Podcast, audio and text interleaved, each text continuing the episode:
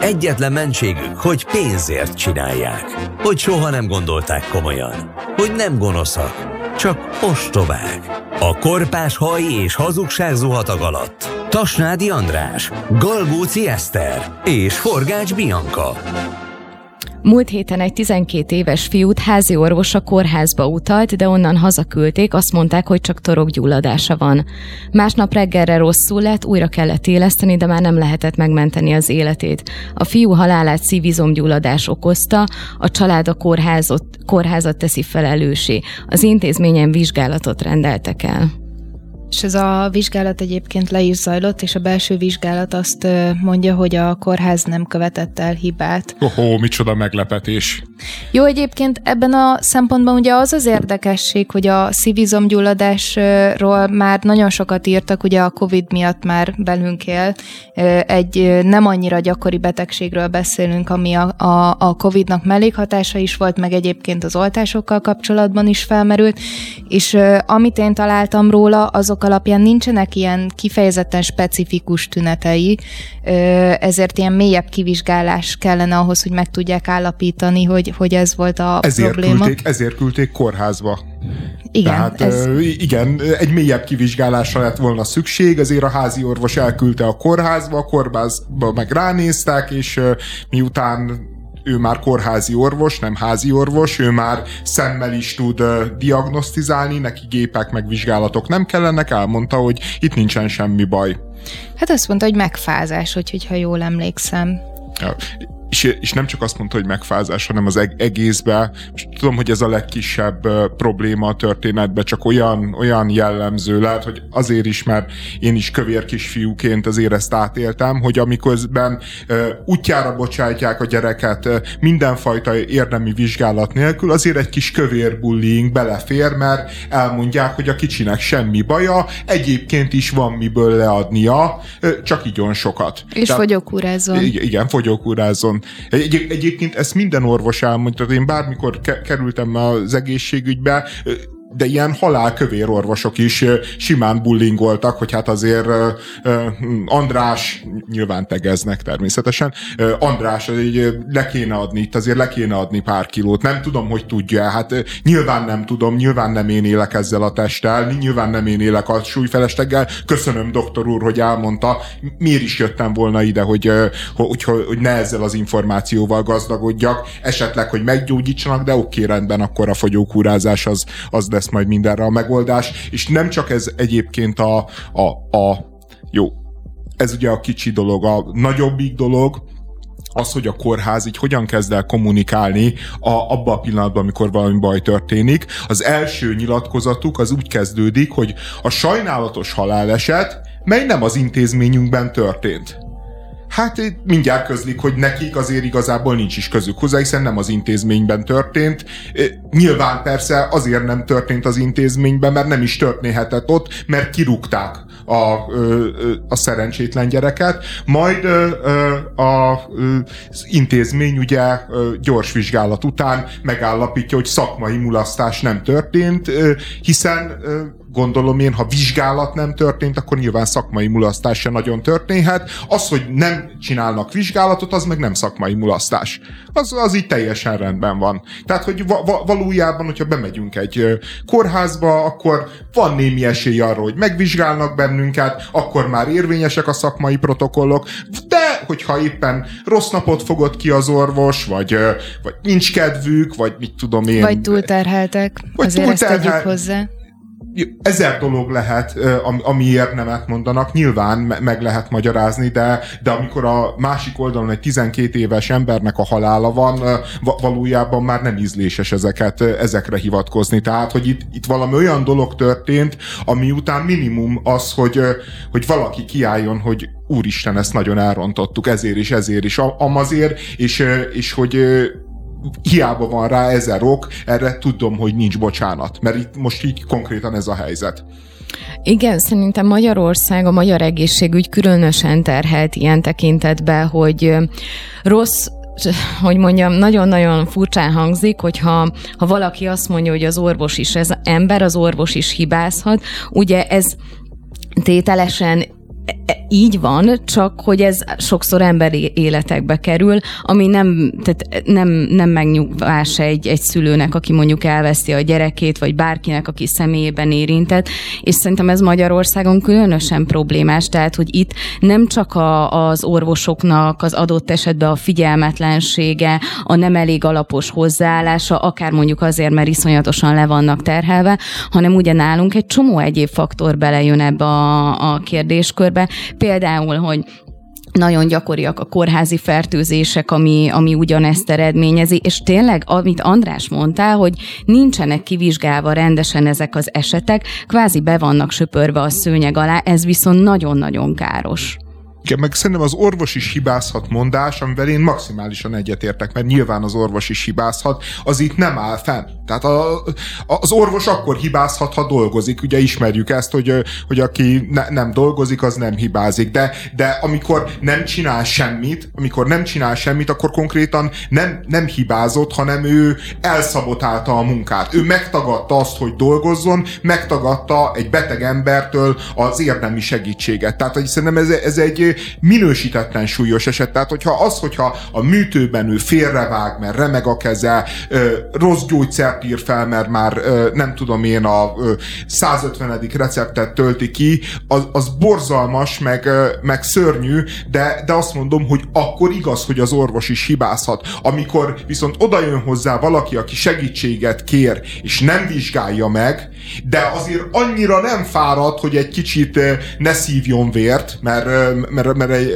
egy kis kövérbullingos vérszívás azért belefért a doktor úrnak az idejébe, vagy a nővérnek az idejébe, nem tudom, hogy ki mondta, de viszont a vizsgálatra ne, nem ne, ne, nem ö, szakít erőt, meg energiát, hát ak- ak- akkor én, én azt gondolom, hogy itt valami nagyon-nagyon-nagyon-nagyon súlyos dolog történik. Tehát nem arról van szó, hogy a tűzoltó kiment a tűzhöz, és nem tudta eloltani, hanem az, hogy kiment a tűzhöz, megállt az égő ház előtt, körbenézett, és azt mondta, hogy hát, ez, ez a tűz, ez majd szépen ki fog magától hújni. És ami is, amikor felgyújtotta az egész utcát, akkor meg szétteszi a kezét kezét, hogy hát itt szakmai hiba nem történt. Hát azért ez a hasonlat szerintem túlzó, ugye nem akarom mentegetni az orvos, mert valószínűleg nem is hiba, hanem mulasztás történt, ahogy te fogalmazol, hogy hibázni akkor lehet, hogyha csinálnak valamit, és pontosan nem vagyok azzal tisztában, hogy ez akár egy vérvételből is kiterülhetett volna,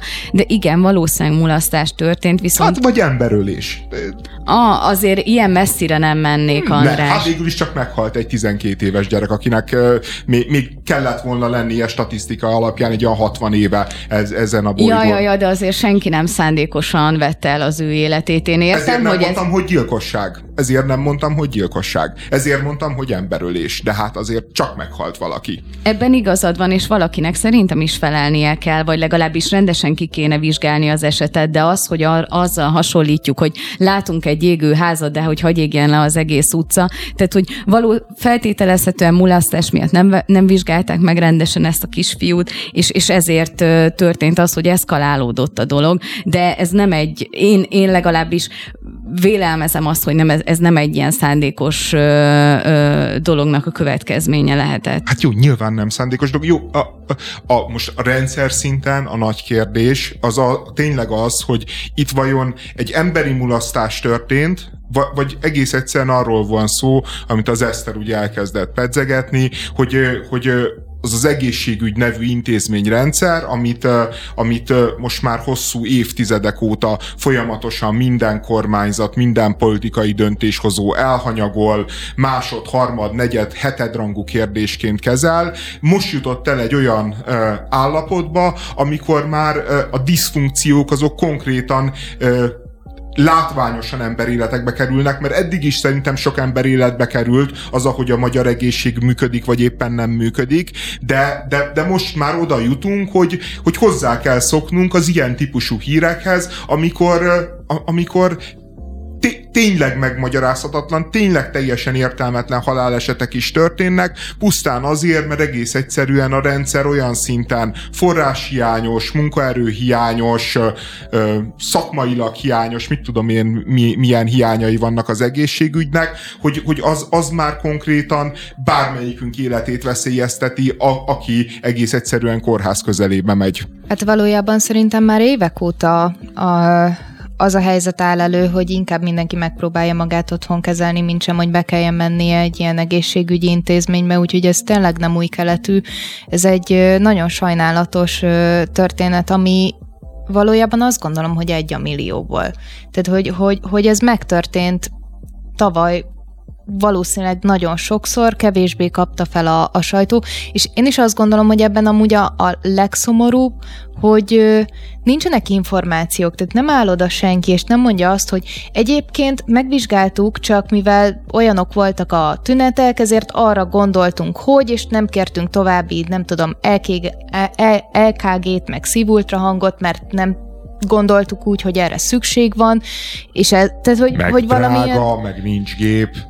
Nem, tehát, hogy, hogyha valami olyat tudnánk, ami, ami, ami valóban történt, és ezt tényleg elmondaná valaki, hogy szakmailag helyesen jártunk el, és mégis bekövetkezett ez a szerencsétlenség, az valószínűleg megnyugtatóbb lenne, mint ez a egyébként nincs itt semmi látnivaló, köszönjük szépen. De nagyon sajnáljuk az esetet. Én is azt gondolom, hogy ez egy a nagyon sokból. Az, hogy, az, hogy ezek vízhangot kapnak, azt szerintem egy jó dolog, mert hogy, hogy így felhívja a figyelmet egy problémára, ami mellett nagyon-nagyon sokszor elmegyünk. Akár nem egy ilyen eset, akár olyan, hogy nem tudom, valaki egy mandula műtétbe hal meg, mert kórházi fertőzést kap, tehát hogy borzasztó, és rengeteg ilyen van, és szerintem ahhoz képest nagyon keveset tudunk róla. Én, én nem is ennél a hírnél, valami másiknál olvastam a komment folyamot, és tudom, tehát, hogy a, a komment az egy egészen máshogy működő történet, de az volt a számomra megdöbbentő, hogy tényleg volt több száz, és annak minimum a fele a saját ö, valamelyik hozzátartozójának az élményét írta le, hogy hogyan bántak vele a kórházból, hogy milyen kicsi műtét, vagy egy rutin műtét okozta a, a, a beteg halálát. Tehát, hogy én, én tényleg azt érzem, hogy ez egy ilyen évek óta lappangó társadalmi feszültség, mindenki tudja, hogy van, a közvetlen környezetünkben ezt folyamatosan megtárgyaljuk, és kiadjuk magunkból.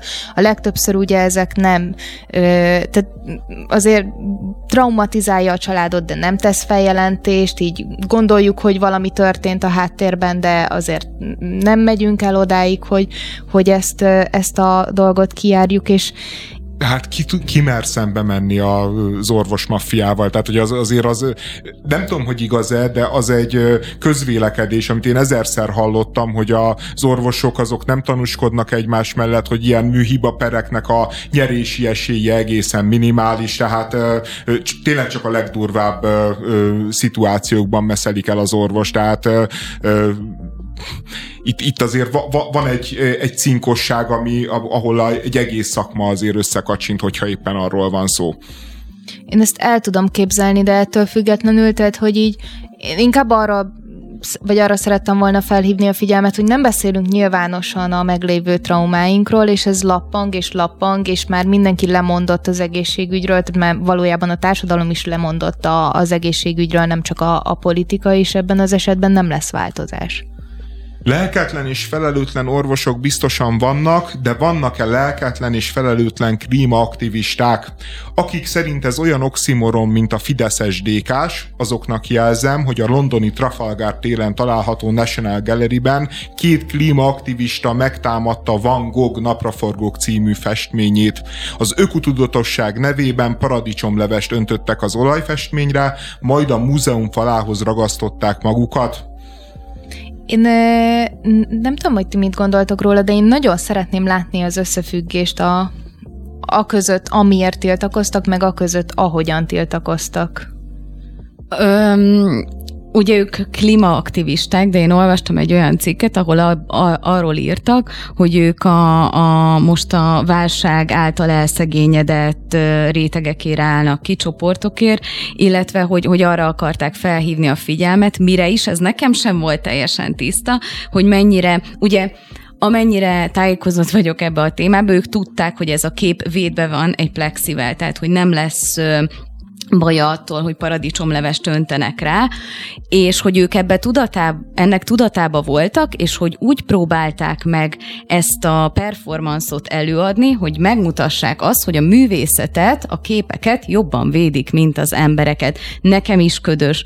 A, azt próbálom visszamondani, amit, amit nekem sikerült itt felkutatni. Én összességében én nem vagyok az ilyen performanszok ellen, ha ni, nem esik senkinek, meg semminek bántódása, nekem általában munkába belefér, ez, ez egy ilyen nagyon-nagyon elvont és felesleges ö, ö, szitkozódásra adott okot. Én, én valójában csak a koncepciót nem tudom megérteni, de lehet, hogy a múzeum helyében annyit tettem volna, hogy így azt mondom, hogy ez most egy ilyen művészeti performance volt, köszönjük de, szépen. De én, én azt hittem, hogy az ilyen tök logikus, de lehet, hogy csak ne, nekem tűnik annak, hogy ők a, ugye Stop Oil valami igen, ö, igen. szervezet tagjai, és ez egy olajfestmény. Én azt gondoltam, hogy mindössze ennyi, a, hogy az o- olajnak akár még az ilyen minimális felhasználása is. És napraforgók.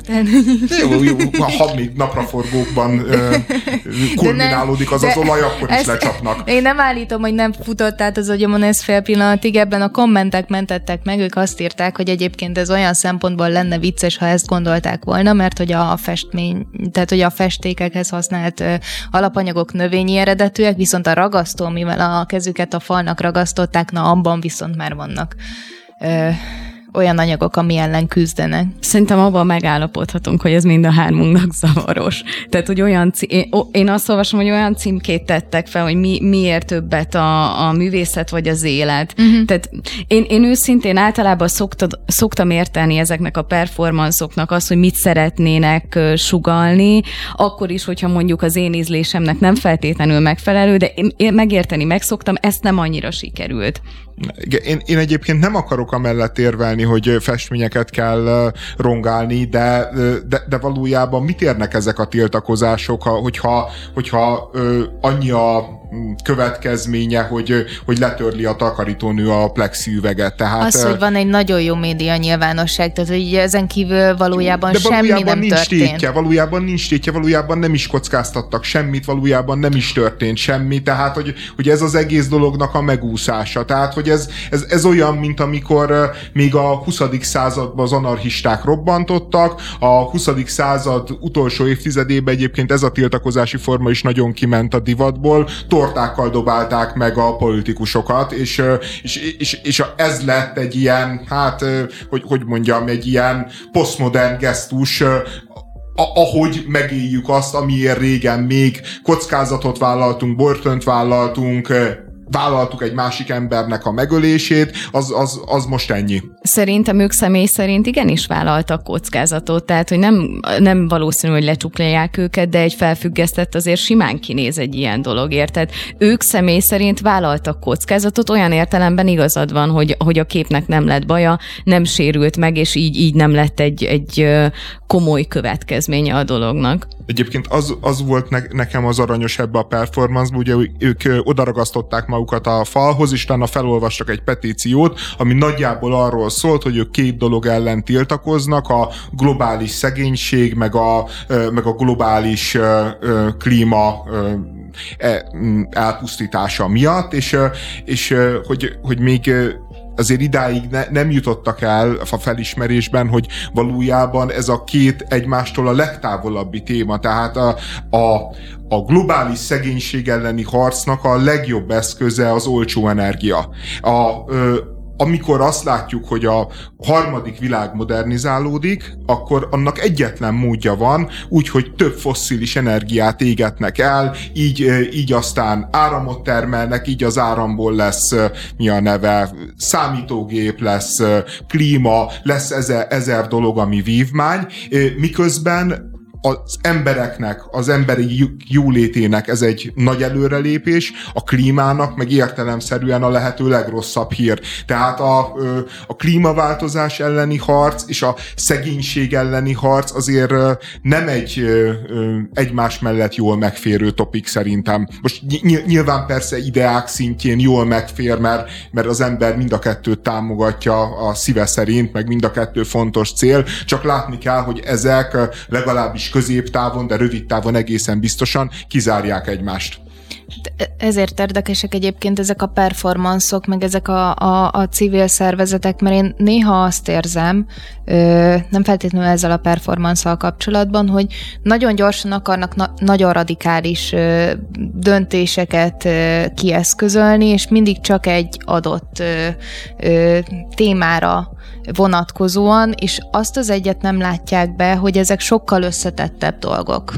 Hát de látod, itt már próbálták keverni a témákat, csak ahogy András kifejtette, pont két olyan témát sikerült kiválasztaniuk, ahol már problémás a, a, a kettő egymás mellett történő kezelése. Igazából nekem az is eszembe jutott, de ehhez már ugye több lépcsőt kellett megtennem, hogy messzebb jussak e, e, erről a történettől hogy lehet, hogy az, volt, az a problémájuk, hogy a múzeumot felfűtik, az emberek meg a lakásait nem tudják.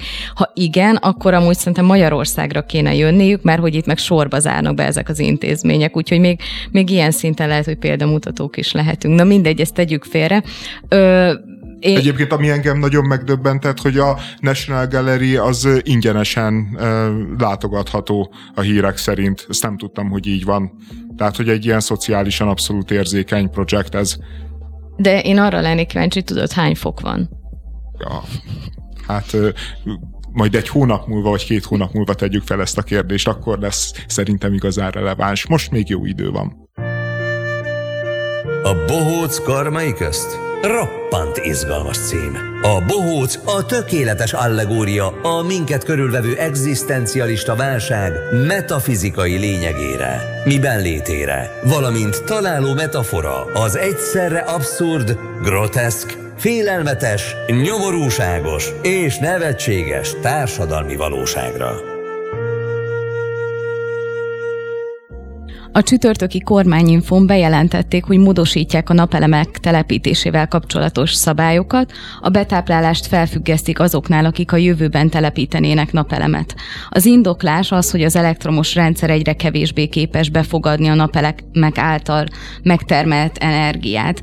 Gulyás Gergely alternatívaként az akkumulátoros rendszer kiépítését vetette fel, ez azonban nagyon megnöveli a beruházási költségeket, illetve jó eséllyel meg sem térül az energiatároló beszerzése. Ö, valójában ugye az az érdekes, hogy itt a, a, azt mondják, hogy a hálózatot fel kell újítani, és erre most nincsen pénz, ugye erre is kb. az Uniótól várunk majd.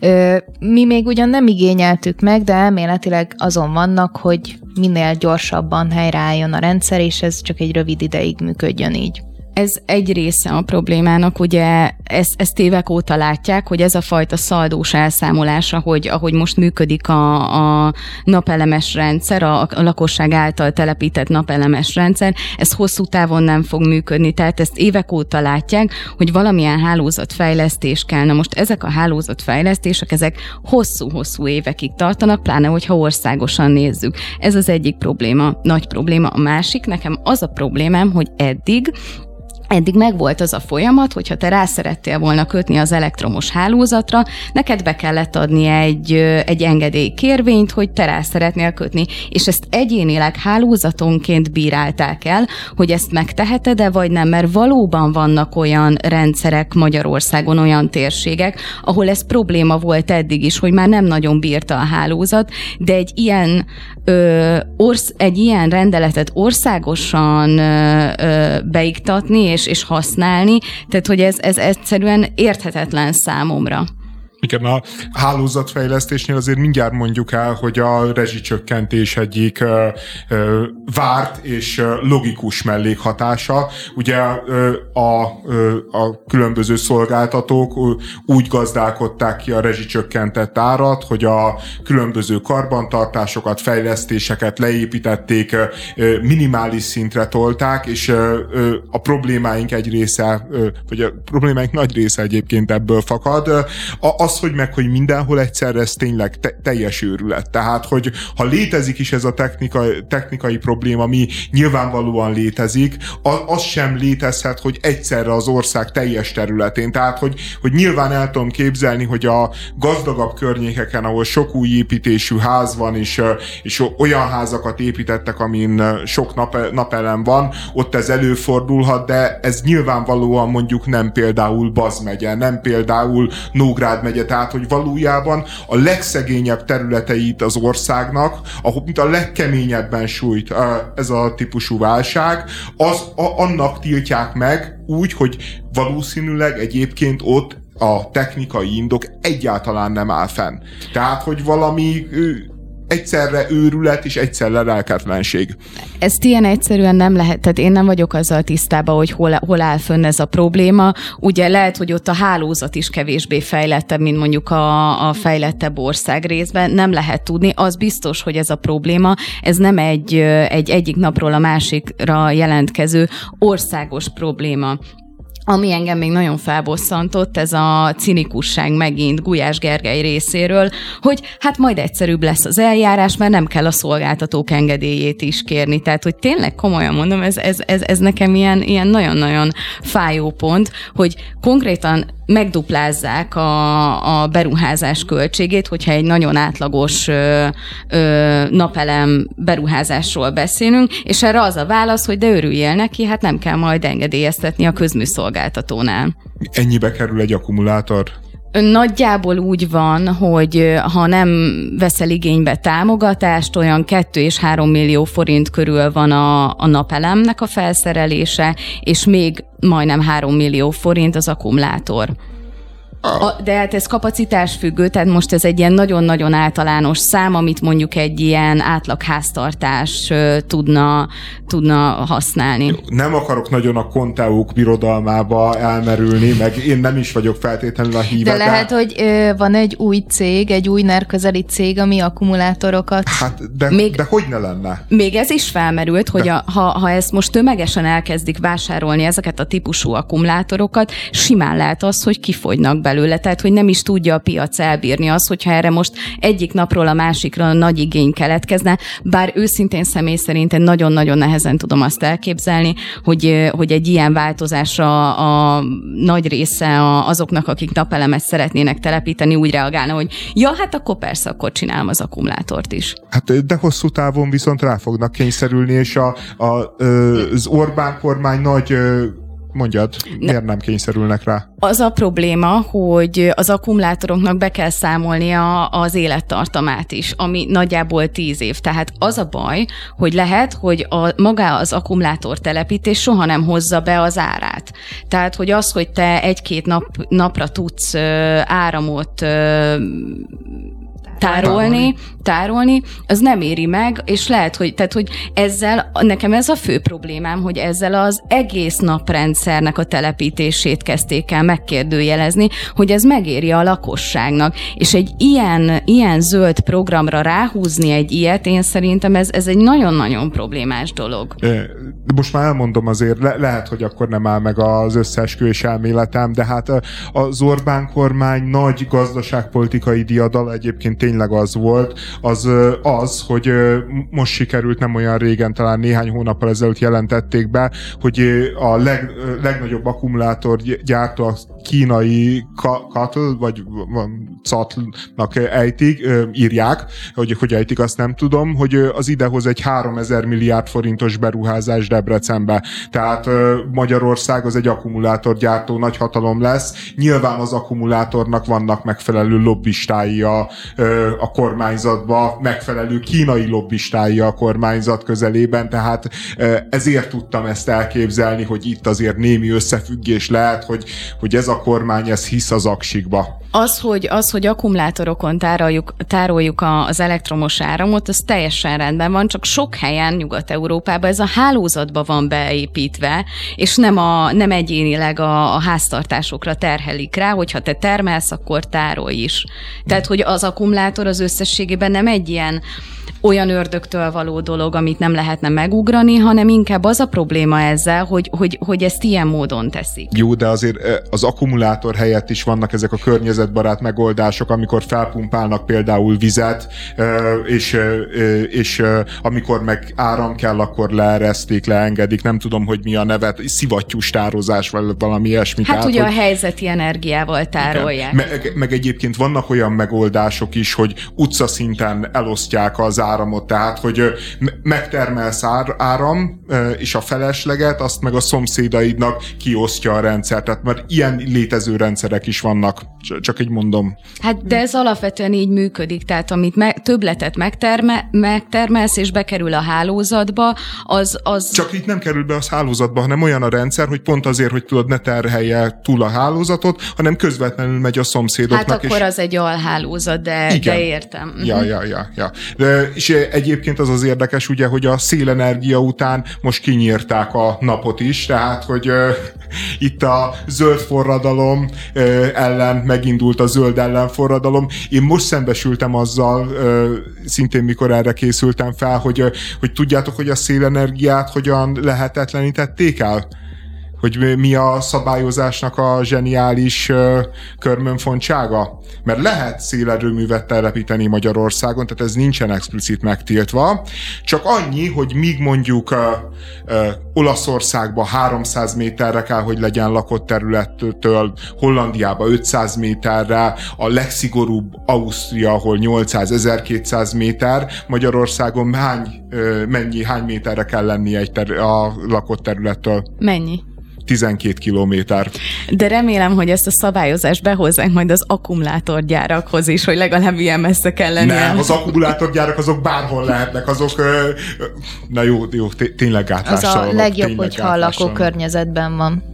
Ja, ja, ja, ja, ja, tényleg gátlástalanok. Na jó. Ahogy a megfelelő energiamix, úgy a munkabérek átláthatósága is örök vitatárgya. A cégek titkolóznak, sunyítanak, miközben mindenkit nagyon izgat, hogy mennyit keres a másik, azzal a pozícióval mennyi az annyi. Magyarországon is az a gyakorlat, hogy a munkabért egyfajta titokként kezelik, legalábbis a piacon, legtöbbször a munkavállalók sem beszélnek róla. Azért súlyos probléma ez, mert komoly tárgyalási előnyt jelent a cégeknek, hogy a potenciális munka munkavállalónak nincsen meg ez az információ. Az Egyesült Államokban a munkabérek átláthatóságának eléréséért külön mozgalmat is alapítottak, amihez most maga Kalifornia állam is csatlakozott. Ezután az államban megjelent álláshirdetéseknek tartalmazniuk kell a munkavállalásért járó munkabér összegét is. Nagyon normális kezdeményezés, azt hiszem. Én azért ezt nem nagyon tudom elképzelni, hogy Magyarországra így egy hamarát gyűrűzzön. Tehát, hogy, hogy egy kicsit kényelmesebb az, hogy, hogyha senki nem tudja, hogy mennyit lehet keresni az adott pozícióért, és aztán így az állásinterjú megkérdezik, hogy mi az igényünk, ha kevesebbet Mennyire mondunk. gondolt? Mennyire, mennyire gondolt? gondolt? igen. És hogy, hogyha egy picit kevesebbet mond, mint amire ők gondoltak, akkor ez meg szuper egyrészt. Másrészt meg ugye a bérkülönbségeket is úgy kicsit nehezebb lenne fenntartani. Tudod, szerintem az, az úgy van, hogy a mennyire gondolt, és utána bármennyit mondasz, így vág egy ilyen, ilyen rémült fejet, hogy ja Istenem, tényleg annyi? Hát ez, ez, ez így nagyon nem lesz jó. Egy, egyébként tényleg elképesztően félelmetes, és, és az, hogy ez a gyakorlatot a, a kapitalizmus így hogy nyomta át mindenkin, tehát hogy a, a szabad versenyből hogy, hogyan lett valójában egy olyan helyzet, ahol a cégek rendelkeznek minden információval, és te halálkiszolgáltatott vagy, és így, így kb. így, így, így nem tudsz tárgyalni, mert, mert nem lehet tárgyalni úgy, hogy, hogy nem rendelkezel ezzel az információval. Hát azt tudod mondani, hogy kb. mire gondolsz, meg mit hallottál, de, de, de hát ez, ez nem egy tárgyalási alap. És nem elég a rendszer szintű probléma, még téged is a részesévé tesznek azzal, hogy gyakorlatilag, tehát pofátlanul beleteszik a szerződésekbe, hogy amúgy nem vitathatod meg a kollégáiddal, hogy mennyit keresel. Egyszer nekem volt egy olyan szerződésem is, amiben az is benne volt, hogy a családomnak se árulhatom el, hogy mennyit keresek, tehát hogy valami egészen elképesztő. Tehát téged is részesévé tesznek ennek a, a, hogy ilyen sédi helyen tartsuk ezt az egészet, és ne beszéljünk róla. És ez abszolút a munkavállalók a kárvallottjai, és nem nagyon értem, hogy de, de, de már ilyen kulturálisan egyébként ez egy ilyen ö, törvény lett. Tehát, hogy, hogy az a helyzet, hogy, ö, hogy a magánbeszélgetésekben tényleg senki nem beszél arról, hogy mennyit keres meg. Te, tehát, hogy ez, ez, ez nem egy publikus információ. Megosztod a csajoddal, elmondod esetleg a szüleidnek, de, de ennyi. Tehát, hogy itt ez a határ, mert, mert, mert, mert az időjárásról beszélünk, a fizetésről nem. Mondjuk egyébként én nem biztos, hogy igényelném azt, hogy a társaságban arról beszélgessünk, hogy kinek mennyi a fizetés fizetése. Tehát ugye szerintem de, nem itt probléma. De miért az nem fontos dolog? Nem, nem egy fontos információ, hogy ez az ember mondjuk ezért a munkáért mennyit kap, jól megéle belőle, tehát, tehát szerintem egyébként... Hát így maximum inkább ez, tehát hogy, hogyha így a közvetlen környezetemre gondolok, tehát hogy családbarátok, az nekem egy elégséges információ, hogy ő jól érzi magát abban a munkakörben, és meg van fizetve érte. De meg van fizetve érte, mert ez az, amit hát ez ő se ugye... tud, e- e- ez az, amit ő nem tud, és te se tudsz valójában, és, és te, te maximum arról tudsz beszámolni, hogy ő kb. ilyen milyen elégedetten nyilatkozik, meg mennyire nagyvonalú a borravalónál, meg, meg mit tudom én, meghíve téged mondjuk sörözni vagy pizzára, de, de valójában nem tudod, hogy ő milyen szociális helyzetben va, van, miközben ez, ez azért szerintem abszolút beleférne, tehát hogy van a világnak egy másik része, ugye a közalkalmazotti világ, ahol mindenki pontosan tudja, hogy a másik keres nagyjából tízezer forintra lehet, hogy bizonyos jutalmakat nem tud, és annak ellenére, hogy mindenki tudja, hogy a másik mennyit keres, nem történt semmi. Tehát, hogy így nincs az, hogy így ö, ö, utálnák egy, lehet, hogy persze valamennyire utálják egymást, meg gyűlölik hát ezt egymást. nem tudjuk.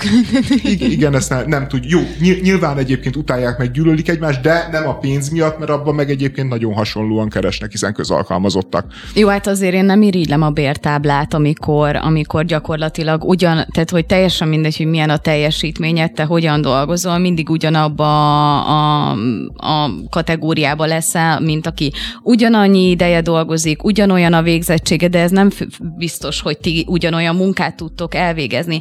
De, hogyha ezt mondjuk a piaci helyzetre át akarom vetíteni, azért szerintem annyi önkritikája mindenkinek lehet, hogy azt mondom, hogy nekem ugyanolyan végzettségem van, mint mondjuk Eszternek, ugyanannyi ideje dolgozunk is itt, de hát látom, hogy az Eszter majd megszakad, én meg reszelem a körmömet munkahelyet, akkor ezért nem feltétlenül akadok ki rajta, hogy többet keres. Igen, és egyébként az volt a kérdésed, hogy ezt hogyan lehetett átverni az embereken. Szerintem ez, tehát hogy megvan az a látszatunk, hogy ki tudjuk magunknak harcolni, ki tudjuk magunknak tárgyalni azt, hogy jobb fizetésünk legyen, és ez, tehát hogy ez a látszat, ez elég valójában. Hát én egyébként a közalkalmazotti bértáblához visszatérve, hogy az, az egyébként egy nagyon-nagyon ijesztő dolog, hogy én most szembesültem azzal, hogy a, az a tanár, akit kirúgtak, ne, nem, nem tudom már, hogy mi a neve, ő mondta, hogy osztályfőnök volt, 25 éve tanít, mesterpedagógus, ő 400 ezer forintot keres, míg egy pályakezdő körülbelül olyan 200 ezre. Tehát, hogy egyébként nem sok a 400 ezer forint, de azt gondolom, hogy a 400 ezer az még egy különösen az infláció előtt, az még egy elfogadható kereset volt. A 200 ezer viszont, viszont gyalázatos, és, és, és forr az embernek a vére is, hogyha belegondolok, hogy ezért a pénzért szinte ugyanazt a teljesítményt várjuk el. Tehát, hogy, hogy én, én megértem, hogy a tapasztalatot meg kell fizetni, és mondják azt, hogy mit tudom én, valaki 5 éve ott tanít már, akkor mondjuk 10-20 százalékkal magasabb a fizetése, de ez, hogy kialakítottak egy olyan rendszert, ahol valaki ott van 30 éve, és egyébként én nem azt látom, hogy aki 30 éve tanít, hogy az lelkesebb, vagy tapasztaltabb lenne, vagy Ez jobb tanár lenne.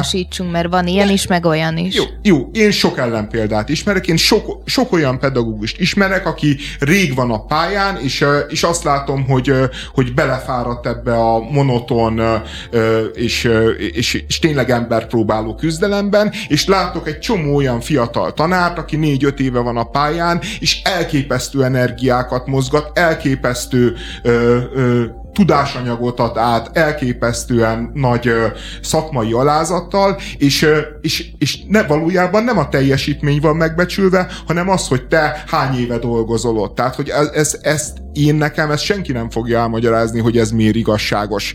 Tehát, hogy, és egyébként nagyon megmagyarázza ez a helyzet, hogy miért van az, hogy a, most a tanársztrájkok idején nincsen szolidaritás a tanárszakmán belül. Mert az van, hogy valójában akik régen ott vannak, azoknak viszonylag jó fizetése van, viszonylag, ne, nem, nem jó fizetése van, de viszonylag különösen a kezdőkhöz képest jó fizetése van, a kezdőknek meg gyalázatos fizetése van. És egész egyszerűen ő, ő értük nincs, nincs értelme kockáztatni a magad biztos egzisztenciáját, vagy biztosnak látszó egzisztenciáját. Én azért ebben erősen kételkedem, hogy ez a mozgatórugója annak, hogy, hogy nem tud olyan mértékű szolidaritás kialakulni, hogy, hogy vannak fizetésbeli különbségek.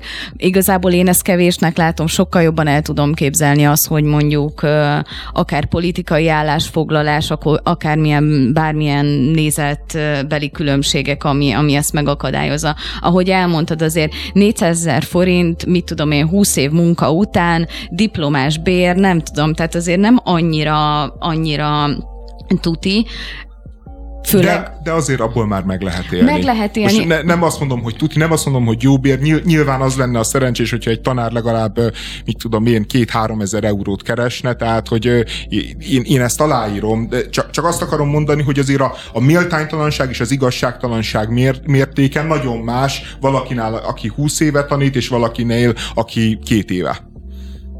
Egyetértünk, de amúgy vannak olyan oldalak Európában is, Magyarországon is használják, de inkább programozói állásokat lehet találni. Ez a No Fluffs Jobs. Itt ennek az a selling pontja ennek a ennek a, az oldalnak, hogy aki meghirdet ö, ö, állást, annak fel kell tüntetni a fizetésigényt, és, és amúgy látszik, hogy van itt is kereslet erre, tehát hogy ez nem egy ilyen Amerikából elkezdődő hóbort, ami csak az ottaniakat érdekli. Ja, hát szerintem erre nagyon nagy szükség van, tehát hogy így minden egyes ember, aki az állásinterjúra igyekszik, azért, vagy én legalábbis ezt csinálom, hogy így körbe kérdeze, ki mit gondol, hogy van, tehát és ezek nagyon kellemetlen beszélgetések, úgyhogy nyilván egyszerűbb lenne az ember élete, hogyha ezek nyilvánosak lennének. Hát de pont ez a probléma, hogy ezt ilyen kellemetlen kellemetlennek éljük meg, amiről az előbb beszéltünk, hogy ez, ez, ez nem tudom, hogy miért nem lehet úgy kezelni, hogy ez is egy olyan, olyan kérdés, ami, ami gyakorlatilag az életünknek a része, és ne az legyen a téma feltétlenül, hogy ki mennyit keres, kinek mennyi a fizetése, hanem az, hogy ez ne legyen teljes mértékben eltabusítva, mert ez, ez, ez nem feltétlenül egy jó irány. Igen, én, én azért is nagyon szurkolok ennek a dolognak, most túl az alapvető igazságosságon, meg, meg, meg, meg egész egyszerűen így állítjuk helyre a piaci viszonyokat. Tehát, hogy, hogy ahhoz, hogy egy jól működő piacgazdaságban éljünk, az feltételezi azt, hogy, hogy a, a vásárló, meg az eladó megkapja az összes elérhető információt. Hogyha ez nem történik meg, akkor nyilvánvalóan nem tudnak racionális döntéseket hozni, és nyilvánvalóan maga a piacgazdaság nem működik. Tehát, hogy itt kicsit a kapitalizmus me- mentjük meg, amikor például egy ilyen típusú kérdésben kiállunk amellett, hogy ezek legyenek transzparensek, de másrésztről én például azért is nagyon üdvözlöm ezt a kezdeményezést, mert így szeretnék mondjuk 20 év múlva, vagy 30 év múlva egy olyan világban élni, amikor nem lehet arra hivatkozni a feminizmus által, hogy, hogy gender pay gap, és hogy, hogy a, a nők alul vannak fizetve, mert be lehet bizonyítani papírral, ceruzával, stb., hogy egyáltalán nincsen így, igenis, alul, igenis nincsenek alul fizetve. Szerintem az okokozati összefüggés a problémás, mert amit most mondtál, tehát hogy pont emiatt a nagymértékű tabusítás miatt van az, hogy a nők mondjuk nem annyira bátrak, nem merik bemondani azt a fizetést, amit jellemzően, a, és persze van kivétel, amit jellemzően a férfiak meg, meg igen, mert hogy nagyobb kockázatot vállalnak, és én nem azt látom, hogy az fog kiderülni, hogy hogy mégsem keresnek kevesebbet a nők, hanem mondjuk lehetséges, hogy ez meg fog szűnni, hogyha ilyen teljesen nyilvános lesz mondjuk az, hogy adott tapasztalattal, adott pozíció milyen bér tud kínálni. Hmm. Én azért ne, azért vagyok ilyen értelemben a saját véleményem mellett optimista, mert még megvan nekem az az Ausztrál kormányhivatalnak a története, valamikor egy ilyen négy-öt évvel ezelőtt talán Melbourne-be történt, hogy a nagy gender egyenlőség jegyében azt mondták, hogy hát, hogy ez most már nem fordulhat elő, hogy a nők elő, előnybe kerüljenek egy állás megszerzésénél, ezért, a, a, vagy hátrányba kerüljenek, ezért aztán úgy hirdették meg az állást, hogy megmondták, hogy mennyi bérre jár, megmondták, hogy mennyi tapasztalat, stb. minden kell hozzá, és nem lehetett elárulni a, pályázóknak, hogy férfiak vagy nők, tehát hogy csak, csak a nyers adatok mentek be a rendszerbe, és úgy döntött a progresszív hivatal, hogy, hogy kit, kiket vegyen fel az adott pozícióra. Mondanom sem kell, hogy azt hiszem, hogy öt ilyen állás volt meghirdetve, és mind az ötre férfit sikerült kikiválasztani. És ez azt jelenti, hogy a világon nincsen semmi baj, nincsen uh, pay gap, és minden jó.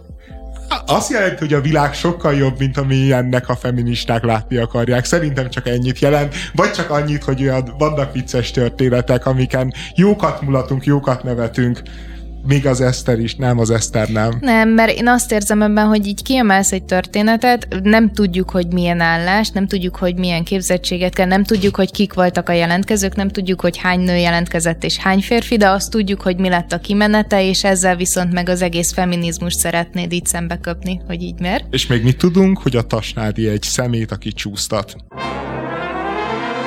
Egyetlen mentségük, hogy pénzért csinálják. Hogy soha nem gondolták komolyan. Hogy nem gonoszak, csak ostobák. A korpás haj és hazugság zuhatag alatt. Tasnádi András, Galgóci Eszter és Forgács Bianca. Mindenki pontosan tudja, milyen érzés, amikor az iskolában meg, megdorgál minket a tanár. Baromi kellemetlen élmények ezek, de ha szerencsések vagyunk, és nem traumatizált minket túlzottan a magyar oktatási rendszer, akkor többnyire ezen túltesszük magunkat 30 éves korunkra.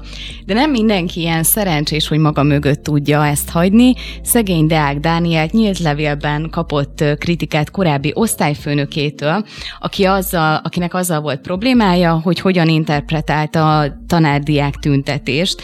Azt írta, hogy szégyelli magát, mert nem tudta megtanítani, hogy mindig és mindenkor igazat kell mondani, hitelesnek kell lenni. Mi történt? Deák, Dani, Deák Danit kiállították a táblához, és meg lett dorgálva? Hát valami olyasmi történt.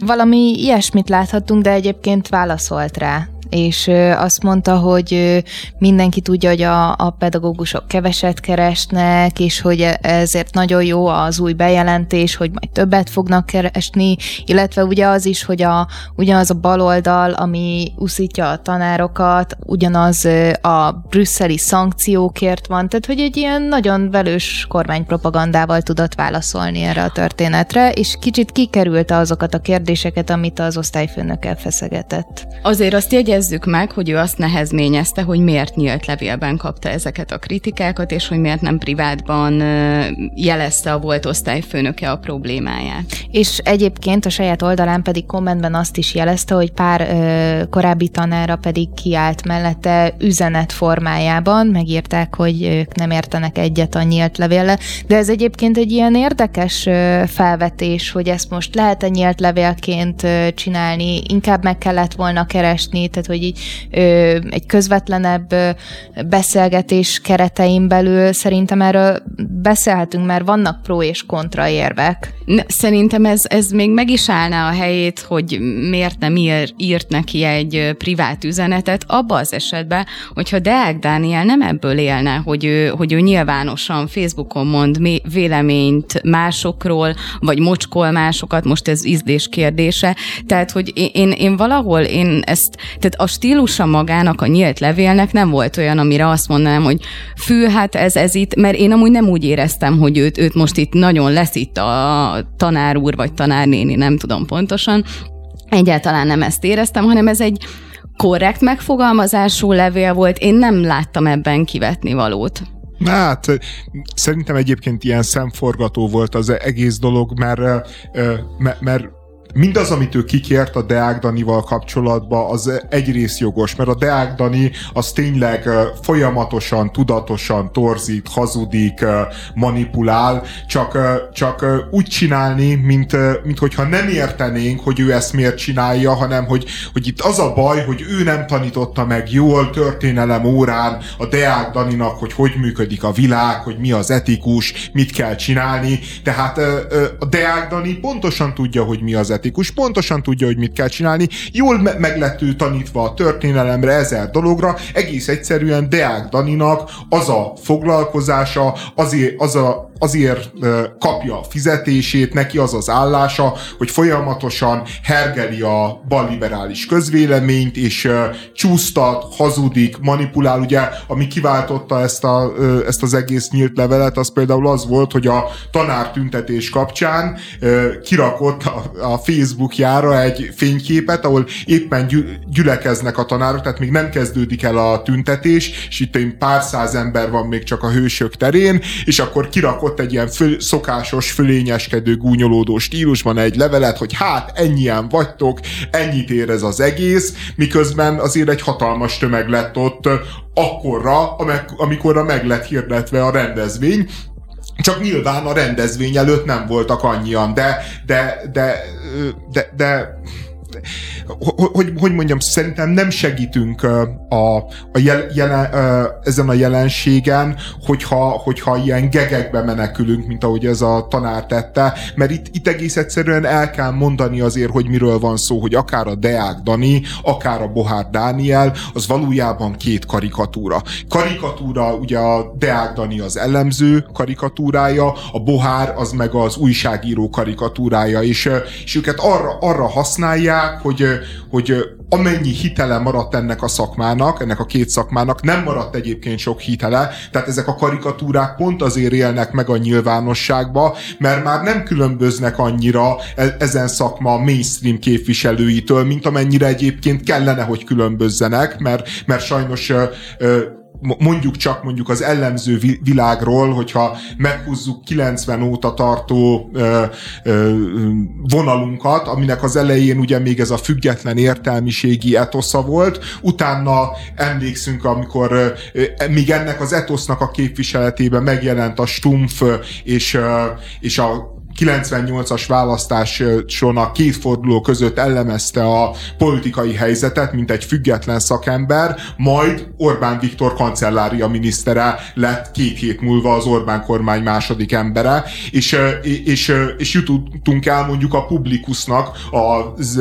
ellenzőig, akik kb. minden választás előtt elmondják, hogy fejfej mellett van az ellenzék, és, és most már nagyon közel van a Fidesznek a bukása, és már nyilván senki nem veszi komolyan, és már nyilván senki nem gondolja, hogy ezek valós eredmények, valós számok, valós társadalmi történésekre reflektálnak, és ehhez képest van a, a Bohár, meg a Deák, akik, akik hát még ezt is túltolják. Még, még erre is raknak három lapáttal. És egyébként az ő az ő karakterükben az innováció az az az, hogy, hogy ezt még senki nem csinálta végtelen pénzzel a háta mögött. Tehát, hogy ők a trollkodást, ők, ők ezt az ilyen nagyon-nagyon alja provokálását a balliberális világnak úgy csinálják, hogy, hogy nem egy újságot kapnak hozzá, nem egy rádióadást kapnak hozzá, hanem kapnak egy csekket, amin nem szerepel összeg, és azt mondják, hogy a Zuckerbergnél írjál rá bármennyit. A lényeg az, hogy ömöljön, ömöljön a Deák Daniság, meg a Bohár Dánielség a, a, különböző média platformokból. Ez az egyik innováció, a másik innováció szerintem az a jelenséggel kapcsolatban, hogy mindig ezek a független értelmiségek, álfüggetlen értelmiségiek mindig meggyőzni akartak val, val, valakit valamiről, mindig meg akarták győzni valamiről a magyar társadalmat. Ők nekik nincsen ilyen ambíciójuk. Ők egész egyszerűen csak fogyaszthatatlanná akarják tenni a politikát. Tehát egész egyszerűen vannak emberek, akik mondjuk négy évenként találkoznak, mert aki napi szinten rendszeresen foglalkozik a politikával, az egész egyszerűen immunis a Deák Dánielre és a Bohárra, mert, mert tudják a helyi értéküket, akár ellenzékek, akár fideszesek. Azok az emberek viszont, akik mondjuk csak a választások idején, vagy csak nagy ügyeknél találkoznak a politikával, azok számára, amikor ezt elindítják, bekapcsolják, akkor valami olyan rémisztő dolog jön, ami után azt mondják, hogy jaj, köszönöm szépen, én ezt nem kérem, a politika az egy mocsok dolog.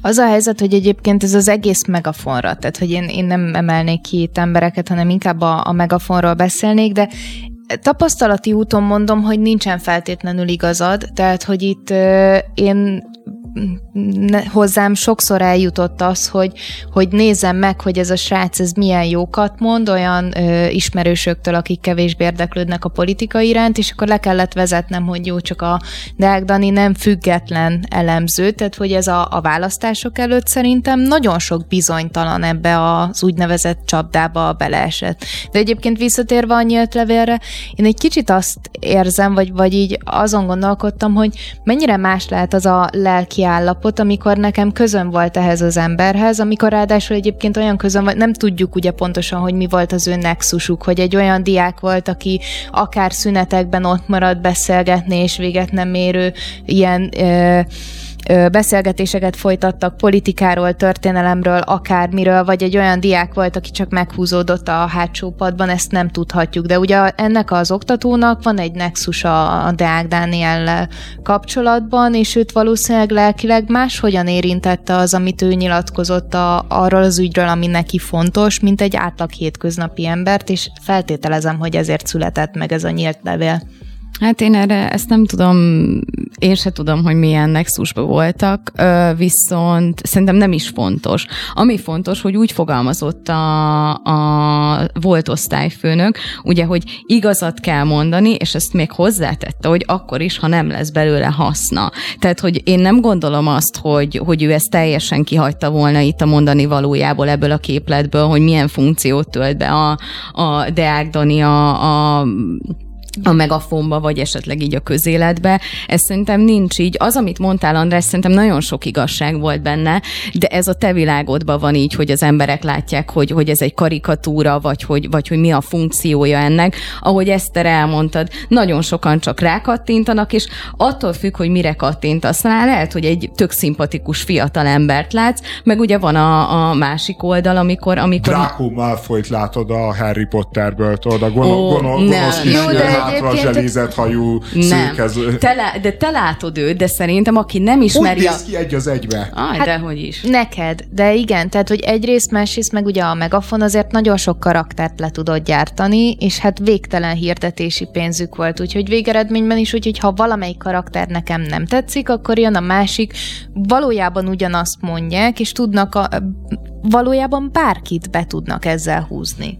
Aki viszont szerintem valójában a táblához akarta állítani Deák Danit, és azt mondani neki, hogy elnyebelnye, az Kálmán Olga volt azzal a, azzal a megjegyzésével, hogy ülj le, fiam, és gondolkozzál. Na, ez például nem volt ízléses. Nekem személy szerint a, az osztályfőnök levelével nem volt problémám, ezzel igen. Hm. Még az osztályfőnök levelével kapcsolatban az egy ilyen érdekesség, hogy amikor ez megjelent a közösségi felületeken, a, olyan, ö, olyan össznépi extázis tört ki, tehát, hogy, ö, hogy így ne, nem is tudom, hogy így a Telexnek az oldalán valami 14 ezer like volt rajta, tehát, hogy így, hogy így az emberek mibe vonódnak be annyira, mint Deák Daninak a megalázásába, tehát, hogy semmi másba.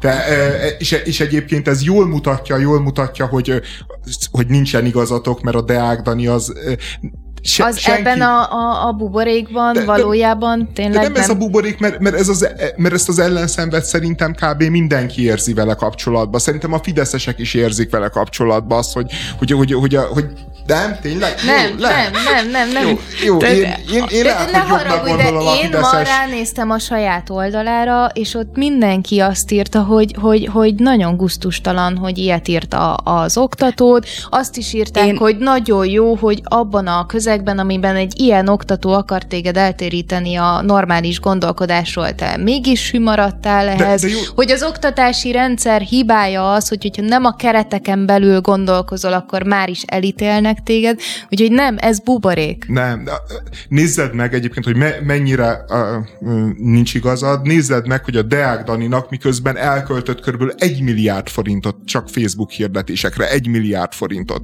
Ez alatt neki van egy 80 ezres Facebook oldala, 80 ezres. Tehát a Hont András, aki gondolom én nem költött el milliókat se a Facebook oldalára, rendelkezik körülbelül ennyi követővel, úgy, hogy a Hont András azért egy, egy, egy, egy nagyon-nagyon kisebbségi véleményt képvisel, miközben a Deák Dani Orbán Viktornak a talpnyalója. Tehát az egyik mögött van egy három milliós tömeg, a Hont András mögött meg, meg a Hont Andrással szimpatizálók, vagy a hozzá hasonlóan gondolkodók, meg maximum egy pár százezres világ Magyar- Magyarországon. Mondjuk azt nem és... is tudjuk, hogy hogyan állnak össze a követői. Tehát, hogy annyira megosztó, hogy akár lehet, hogy valaki azért követi a tartalmát, mert nagyon nem ért egyet vele. De, de azt mondom, így... hogy most gondolj bele, hogy, hogy ez a figura, ez a Fidesz kommunikációs offenzívájának a Dárda hegye, a hatalmas Fideszé, és van 75 ezer követője a Facebookon. Ezzel Tehát, szerintem... ez, ez, ez egész egyszerűen nem áll össze, hogyha ő tényleg népszerű lenne, akkor ennek a sokszorosa lenne, tehát, hogy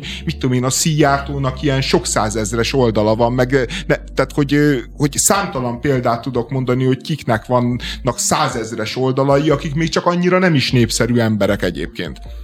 Én, én azért nem ebben, tehát hogy a hatékonyságát alapvetően nem ebben mérném. Mert lehet, hogy nem követik annyian, de nagyon sok emberhez eljut, és, és ezért mondom azt, hogy te nem csináltak még kutatást arról, hogy ki az, akit pont Deák Dániel tud bevonni, de tényleg tapasztalati útból mondom, hogy nem feltétlenül kötik össze azzal, hogy ő Fidesz propagandista. Abszolút, és, és igazából, tehát én szerintem attól függetlenül, hogy te a 14 ezres like számot a Telexen annak, annak tudod be, hogy itt Deák Dánielt megalázták, én, én ezt nem érzem, ez nem volt alázás. Az, hogy az emberek ebbe azt projektálták. Kőkemény alázás volt. Dehogy is, ez, ez nem alázás szerintem. Tehát, hogy én szerintem egy tök normális, és amúgy valid kritika lett megfogalmazva kultúrát hangnembe. Ez nem alázás. Hm, jó. Egyébként még, még van egy innováció a megafon világába, hogy, hogy azt megfigyeltétek, ugye, hogy a valójában a megafon a kormányzati kommunikációnak a frontvonala, úgy, hogy se nem kormányzati szereplők, de hivatalosan még csak nem is fideszesek. Tehát, hogy, hogy az a helyzet velük, hogy ők úgy képviselik a kormányt a nyilvánosságba, hogy, hogy, hogy egyébként, ha vitatkozol velük, akkor az olyan, mintha a jászladányi polgári körnek az elnökével vitatkoznál, tehát, hogy igazából, ha veszít, ha, ha igaza van, nagy ö, ö, közpolitikai jelentősége nincs, ha viszont ö, nem vitatkozol velük, akkor meg nyilván persze gyorsan áldozati pózba vágják magukat, hogy na, ilyen a bal, baloldal, hogy nem, nem hajlandó ö, ö, a kérdésekre válaszolni, nem hajlandóak a nyílt vitára, tehát, hogy a, a Fidesz úgy ö, ö, egész egyszerűen kiszervezte a politikai diskurzust, ami régen még a politikusnak a feladata volt, hogy, ö, hogy vitatkozzon, érveljen, beszéljen, megnyilatkozzon, az, az, az most a megafonnak így ki lett adva alvállalkozásba. Hát ez is, meg másrészt, tehát, hogy felvették a versenyt online is. Tehát, hogy, hogy e, évekkel ezelőtt az volt a, a meglátás, hogy azért még az ellenzék az online világban ö, jobban tud ö, teljesíteni, tehát ugye összekötötték ezt például a karácsonytarlós versenynél, de szerintem a megafonnal nagyon jól ráéreztek. Hm? A belpolitikai horror szereplők után lássuk, hogy mi történik a nagyvilágban. Sokan szerint a Terrifier 2 lehet az év horrorja, hiszen annyira túltolja a brutalitást, hogy attól sokan elájulnak, vagy kimennek hányni, de konkrétan a moziteremből. A film a kritikusok bizalmát is elnyerte, ahogy a Megafon Orbán Viktorét, mert a Rotten Tomatoes-on pillanatnyilag 87%-ra tagsálják a filmet, ami kiemelkedően magas.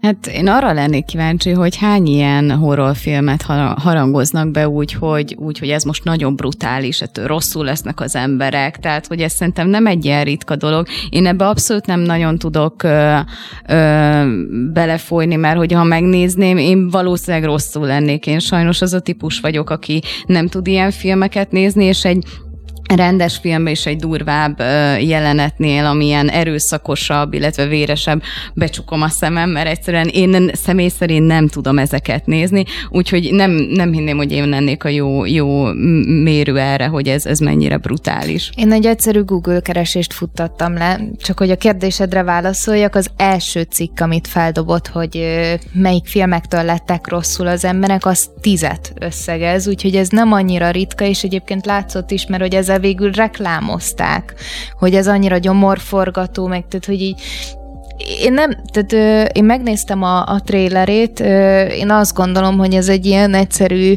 ö, bohócos, öldöklős ö, sztori, így kicsit a bohóc ilyen... miatt szeretjük, árt miatt szeretjük, mm. árt, egy, árt egy kedves alak. Én, én nekem egyébként a, a horrorfilmmel, mint műfajjal vannak hát fenntartásaim, tehát hogy ki, ki, kicsit úgy, úgy vagyok a horror műfajjal, mint az elhízással, hogy a túl sok jólét, a túl komfortos élet, a mélység nélküli létezésnek a mellékterméke. Tehát azért fizetsz, hogy megrémítsenek. Tehát, hogy te azért adsz pénzt a moziba, hogy téged megrémítsenek, hogy rosszul legyél, pont ugyanaz a működés, mint amikor elmész egy dominához, hogy elverjen és megalázzon. Vagy és elmész a Vidám Parkba, a Szellemkastélyba, tehát hogy azért a rettegés meg annak az élvezete az az embernek a... Tehát, hogy így valahol gyerekek, hozzá gyerekek, tartozik. gyerekek, gyerekek csinálják. Hát fe, felnőttek nem mennek a, ö, rímizgetni magukat a Vidám Parkba. Egyébként is bezárt már Én- a Vidám Park. Én És én mondjuk vol- idén-nyáron is voltam, de csak Magyarország, nem Budapesten. Magyarországon, nem Magyarországon, de hogy így amikor Vidám Parkban jártam, akkor, akkor ellátogattam a Szellemkastélyba viccből. De én, én nem tartom egyébként a horrort sokkal rosszabbnak, mint a, a nagyon egyszerű üzenet nélküli vígjátékokat. Tehát, hogy így annak sincsen... Sokkal rosszabb. De miért? Mert, mert az, az egyik az csak egy egy, Egy ö, bugyuta időtöltés. Tehát, Bohó- hogy így... Egy sekélyes időtöltés, ami, ami feltölt, meg ami vidámságot hoz, a másik meg, meg, meg egész egyszerűen az, az, az arról szól, hogy te, te, te neked így annyira szar az élet, meg annyira unalmas az élet, hogy, hogy, hogy ez az, ami kitép a komfortzónádból, de hát ezek romboló dolgok, tehát hogy, a, hogy, hogy ez a, a, a vérpornó, meg ez a, ö, meg a halálnak, meg a kínzásnak, meg a gyilkolásnak az esztétikája, az, az nem egyenértékű egy Adam Sandler filmmel, amit mondjuk például a lélekben okoz ö, ö, rombolást. De csak, hogy a mondatomat befejezem, én, én pont úgy vagyok ezekkel a filmekkel, meg a különböző stílusokkal, hogy mindenkinek más a jó. Tehát, hogy én se feltétlenül ülök be azért a moziba, hogy a darálást nézzem, de el tudom képzelni azt, hogy vannak olyan emberek, akiknek ez tetszik. Nem Bianca lesz az. Mélység nélküli csacsogás. Mérték nélküli okoskodás. Morál nélküli szemforgatás. Tényleg ezt akarod? Akkor hagyd ott a Facebookot, engedd el a romkocsmás haverokat, mondd le az ebédet azzal a csinos szociológus lányjal, mert amit te akarsz, az itt van, a bohóc karmai közt, a Spirit fm Hát valamit vagy nagyon elrontottam, vagy, vagy nagyon valaminek az elevenébe tapintottam. Minden esetre a Kisvárdai Kórházban el, el nem látott 12 éves fiú kapcsán. Minden esetre itt van most velünk a vonalban dr. Komáromi Zoltán országgyűlési képviselő, a DK egészségpolitikusa, aki úgy tudom, hogy felháborodott mondatokat fog most ö, ö, intézni hozzánk. Tiszteletem, képviselő úr. Jó, nap, jó napot kívánok! Hát két dolgot szeretnék mondani. Egyrészt most nem országgyűlési képviselő minőségemben, hanem 42 évet becsületesen orvosként ledolgozó értelmiségiként próbálok beszélni. Másrészt én nem akartam bekerülni a műsorba, én azt kértem a szerkesztőtől, hogy ha vége a műsornak, akkor föl tudna engem hívni, és beszéljünk már róla, hogy mi volt az a mérhetetlen indulat az orvosok ellen, és ott én pont akkor ültem, én innen gépkocsi vezetős rádiós vagyok, beülök, bekapcsolódik a rádió, és hallgatom, ameddig megyek, és pont oda jutottam, hogy igazából ön a orvos, báró, de azt hiszem nem a báró szó szerepel, Maffia. de aztán elment, maffia. igen, még maffiát jobb. mondtam, még, igen. Még Lehet, jobb, hogy tényleg jobb. kicsit túlzás volt, de, Igen. ar, de arra utaltam, de arra utaltam, hogy, hogy van egy olyan közvélekedés, amit én nagyon sok helyről hallottam megerősíteni, mely szerint nagyon-nagyon nehéz bármilyen műhiba perben az orvossal vagy az intézménnyel szembe menni, mert az orvostársadalom összezár, és, és egész egyszerűen, ugye, ugye most is a konkrét helyzet ugye az, hogy Kisvárdán ez a fiú 12 éves ne, nem látták el, nem vizsgálták ki, hazaküldték, másnap meghalt, és egy nappal később már itt van a kórháznak az álláspontja, hogy semmi, semmit nem hibáztak, minden teljesen rendben volt. Én nem akarok minden orvos megbántani, nyilvánvalóan is elnézést, hogyha, hogyha túlfűtött az indulat, de, de egész egyszerűen a cinizmusnak ez a szintje, az tényleg, tényleg felháborít. Na akkor legalább ebbe egyetértünk, mert én is fölháborodtam egyébként a ö, gyors vizsgálat miatt, ugyanis egy ö, ilyen ö, történetnél egyrészt tragikus, tehát egy gyerek halála még akkor is, hogyha, hogy mondjam, kivéthetetlen, mint akár egy közlekedési baleset vagy egyéb, az is szörnyű. Én mentőorvosként, ami negatív élményeim vannak így 35 évre visszamenőleg, az mind gyerekbaleset volt, áramütés, közlekedési baleset, egyebek, mert az ember a tehetetlenségéből ráadásul megspékelve egy, egy kezdődő életnek a végét látja, és az valami borzasztó. Viszont ami itt a én az általánosítást nem szeretem. Megmondom őszintén, hogy ö, itt azt lehet mondani, hogy a ügyeletes orvos, aki ugye ezt a kisfiút rögtön kórházba utalta, ő precízen járt el, mert nem volt sem eszköze, ahhoz, hogy megállapítsa, hogy mi a diagnózis, nem tudtak kizárni a ö, problémát, és azért küldte kórházba, hogy ott nézzenek utána.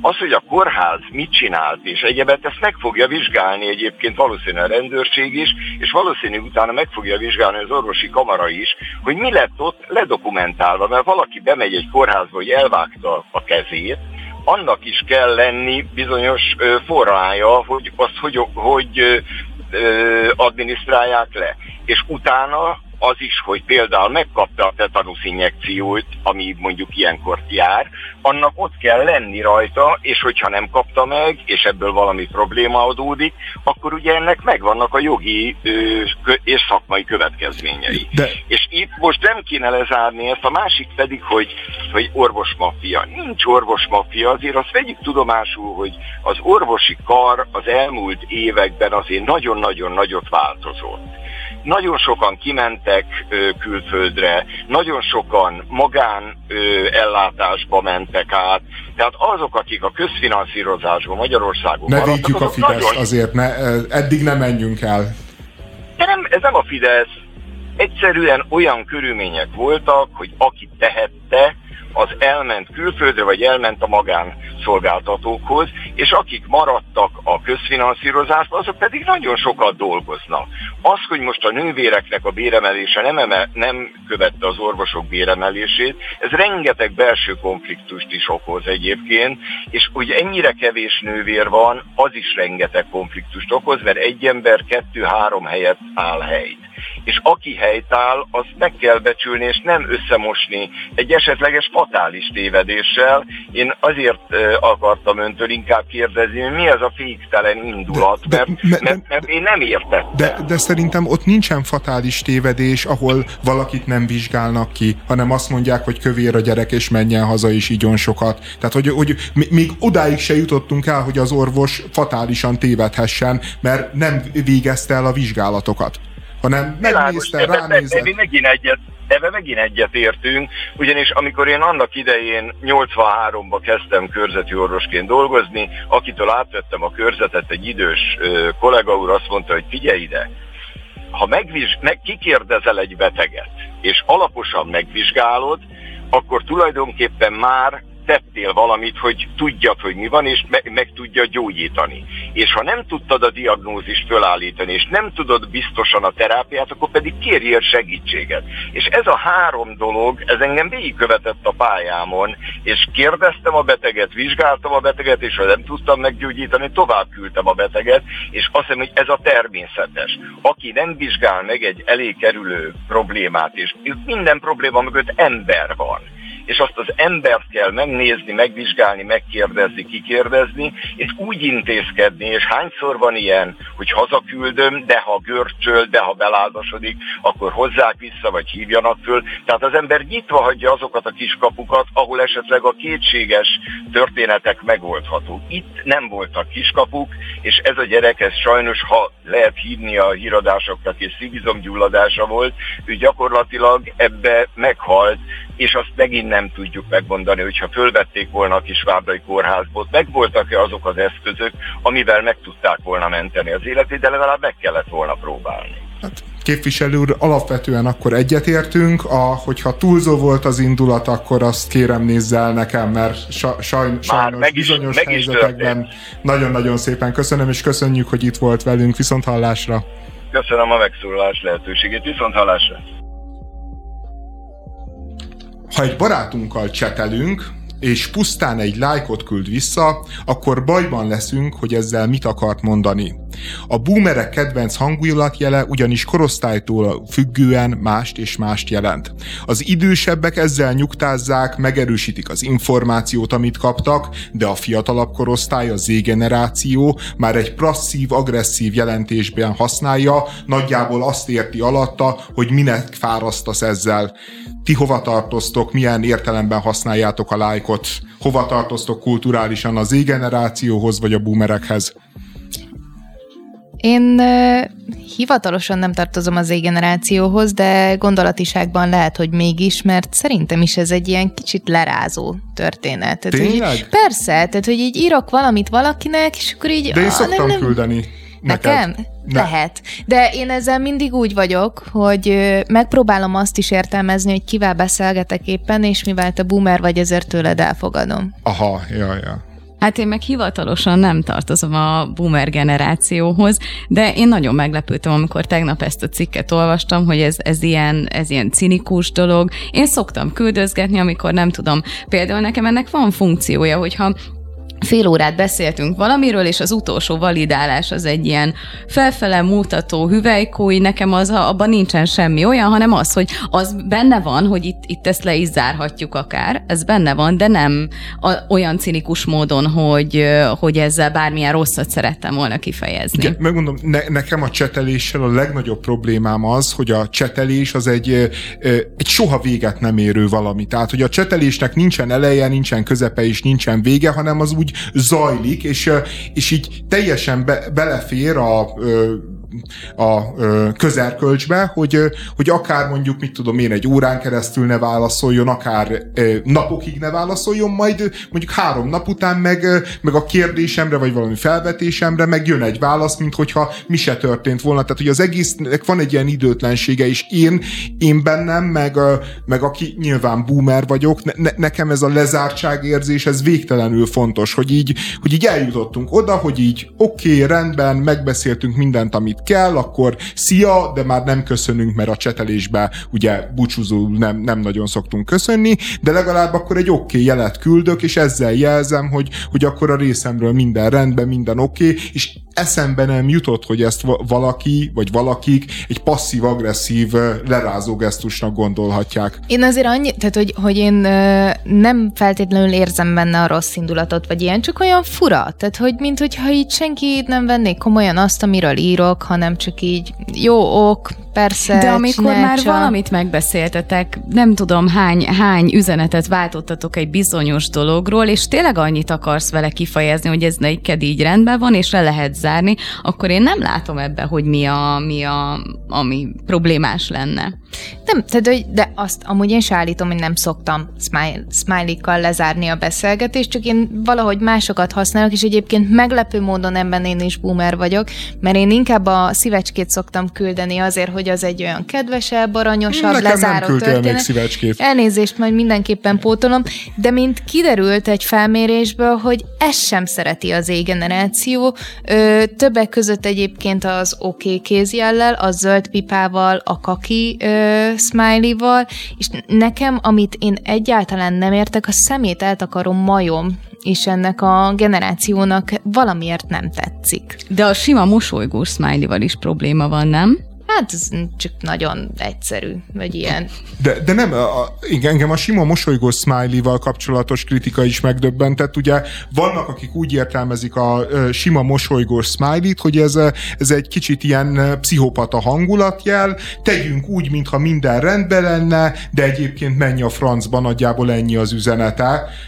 És, és akkor használják, hogyha valakit megbántanak, felcsesznek, de nem akar belemenni a vitába, és akkor küld egy smiley-t, és akkor oké, okay, részéről vége. Tehát, hogy ez is egy ilyen kifejezetten passzív-agresszív dolog. Én, én nem tudom, hogy me, mennyire van ez így, mert én ezt soha nem éreztem, sőt, a, a, én, én az egész emoji forradalomban a smiley-t ér, ér, ér, érzem egy pozitív hozadéknak, mert az tényleg olyan jó érzés kirakni három-négy mondatonként, hogy azért itt ilyen jó hangulat van, nincsen feszkó, nincsen harag, tehát hogy én, én ezt az üzenetet próbálom ilyenkor átadni, amikor smileyzgatom, de most már gondolkodom, hogy erről is le, mert én nem vagyok nagy emoji használó, de most már gondolkozom, hogy erről is le kell, hogy szokjak, mert, mert valójában tényleg teljesen logikus, hogy egy ilyen bugyuta, mosolygós fejet küldesz, hát igen, annak simán lehet egy ilyen pszichopata értelmezése. De nem, ez szerintem egyébként egy kicsit olyan, hogy mindig, tehát hogy ez is egy ugye ilyen nyelv alakulás, és szerintem mindannyi, amikor fiatalok voltak egy bizonyos közegben, így voltak olyan szavak, kifejezések, amit akár mások nem is értettek rajtunk kívül, ugye néha ez átmegy a slangbe, és akkor egyre szélesebb körben használják, de máskor ez bent marad, vagy bent ragad egy,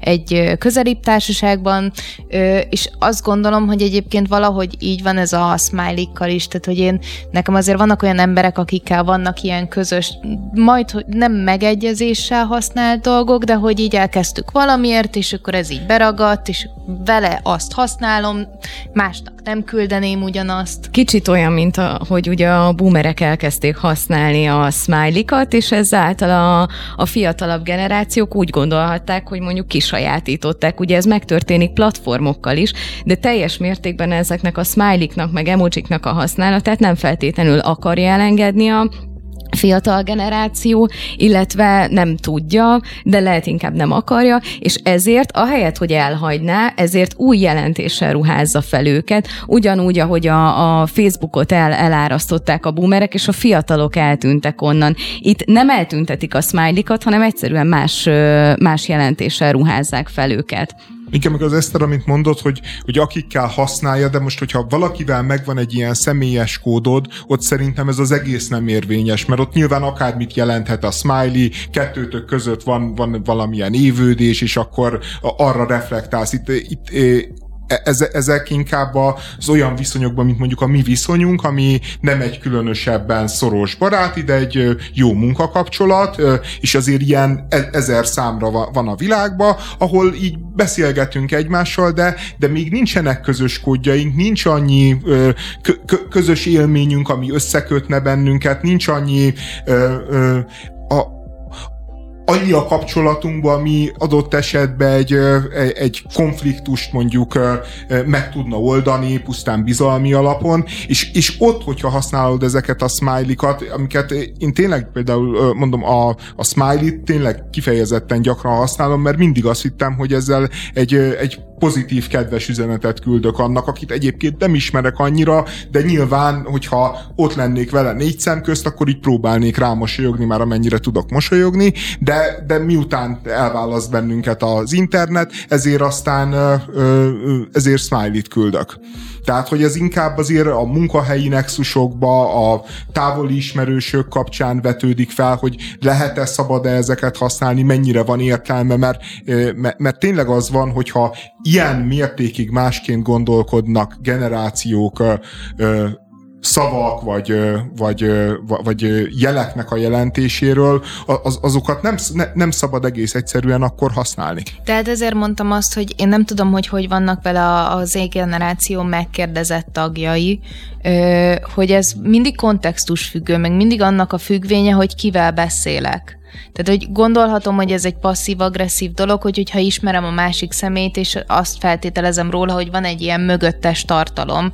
De nem hiszem, hogy hogyha ha bármelyik Z generációsnak random megjelenik egy smiley, akkor egyből elbújik sírva a sarokba, hogy így most nem tudom, agresszívak voltak nem, mert, vele. Nem, mert tudja, hogy egy boomer küldi. Ez engem a, nagyon bosszant ebbe, ebbe a cikkbe is, meg általában, hogy, hogy a, az Z-generációt a boomerrel kötik össze, tehát hogyha mintha a kettő között nem lenne semmi, ez nekem ez egy ilyen picit ilyen fájó dolog, főleg amikor Nincsen magam... Nincsen semmi, sajnos, Bianca. Ah. Nincsen semmi. Már, mi már öregek vagyunk, ez fogad el. Visszatérve a munkahelyi kommunikációra, igazából nekem így fel sem merült, hogy, hogy nem, nem hivatalos e-mailekre gondolok, de mondjuk egy ilyen, egy ilyen picit távolabbi kollégának én, én, én ilyen smiley-kat küldözgetnék. Lehet, hogy lehet, hogy ebben nagyon mások vagyunk, de, de nekem ez így nagyon távol áll.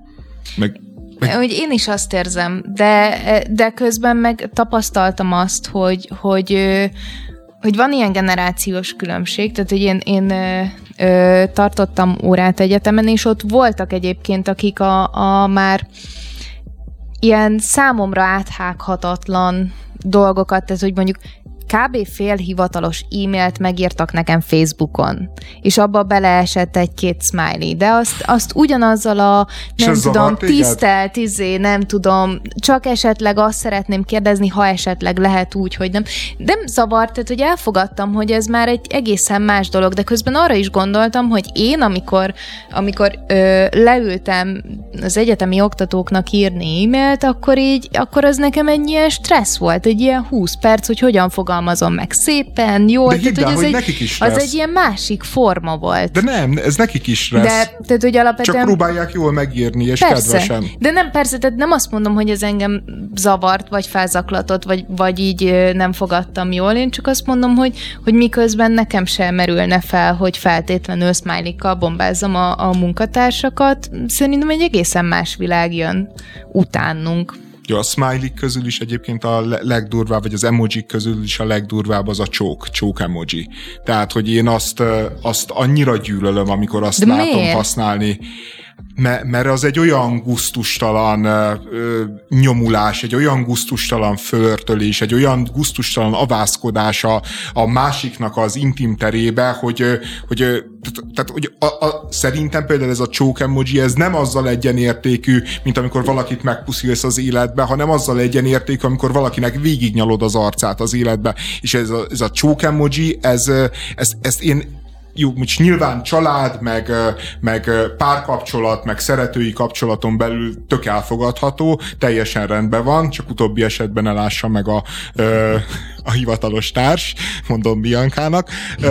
A, Miért? Nem tudom, hát neked mondtam meg hogy feltedd ezt a kérdést. De, de minden más esetben e, engem valami, tehát hogy ez, e, a Tinder szubkultúrával szembeni mély előítéletem is azért elsősorban ahhoz kötődik, hogy így láttam ilyen Tinderes beszélgetéseket, ahol így valójában az a célja a hát általában azért a hím résznek, hogy így mondjuk a 8.-10. sor környékén már eljusson oda, hogy hahotázós, piros szívecskés és csókos smiley garmada legyen legyártva általa, és, és ezzel demonstrálja azt, hogy ő mennyire jó fed, mennyire érzékeny, és mennyire szeretetteljes. Mondjuk ez jobb, mint a padpizsán Tinderen. Én nem mond, de akkor megvan, ahogy Andrásnak mi, a, mi az aklatás emoji az, amit ki kell törölni ugye a kultúrából. Én nem tudom, én nekem inkább küldjenek száz ilyen emojit, mint hogy valaki csak egy kis ujjal hozzá, hozzám érjen, ami mondjuk kellemetlen. Tehát, hogy én ezt nem tudom olyan, olyan komolyan értékelni, amikor, amikor valaki, valaki ilyen ízléstelen emojikat küld, hát most Hát akkor eltiltjuk, nem? Te, Pontosan. Nem, én nem tudom ezt komolyan venni. Többször ugye felmerül, hogy a metaverzumba zaklatnak nőket, ez is nekem egy picit ilyen nevetséges, de ugyanúgy nekem ez a csók emoji is, hát így most pff, de nem baj, legalább majd otthon magyarázkodhatok, András. Hm, nem tudom. A, a, a, aztán még ugye itt van ez a kaki emoji, amiről kiderült, hogy, hogy a Z generáció szerint ciki, de én, én például nem tudom, hogy mikor nem volt ciki. Tehát, ez, hogy, ez folyamatosan ciki volt. Igen, tehát hogy ez, ez ilyen egyedül Kula bácsi volt az, aki nem volt ciki, de, de azon de kívül... az is nagyon régen volt de, már. Hát, az, Kula bácsi az most se ciki, nem? Vagy igen? Nem tudom. Hmm. Szerintem nem, tehát hogy, hogy az nem tudom, a, a, a, a másik meg a sírva nevető arc. Tehát én a sírva nevető arctól is falnak tudok menni, mert tehát Miért? Miért? Azzal kapcsolatban azt olvastam, hogy ez egy időben nagyon népszerű volt, és hogy ez, ez tette ilyen, ilyen nagyon gyűlölté magát az emojit, ez a sírva nevetős.